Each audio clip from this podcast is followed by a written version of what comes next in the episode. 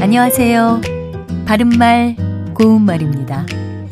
어떤 일을 할 때 중심이 되는 사람 없이 여러 사람이 그냥 자기 주장만 내세우면 일이 제대로 되기 어렵습니다.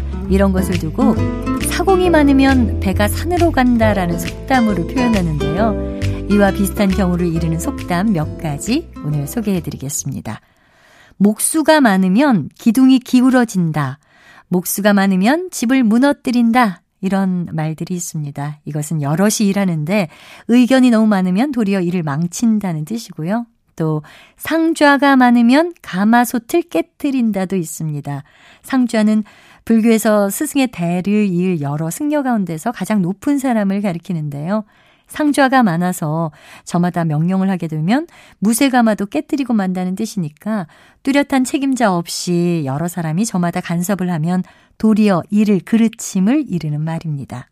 그리고 숙수가 많으면 국수가 수제비 된다도 있습니다.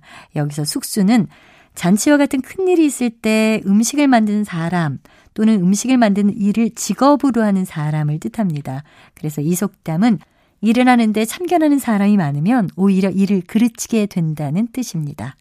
참고로 이와는 달리 사람의 지혜와 힘을 합치면 그 어떤 일도 할 수 있는 방도를 찾게 됨을 이르는 말로는 사람이 많으면 길이 열린다.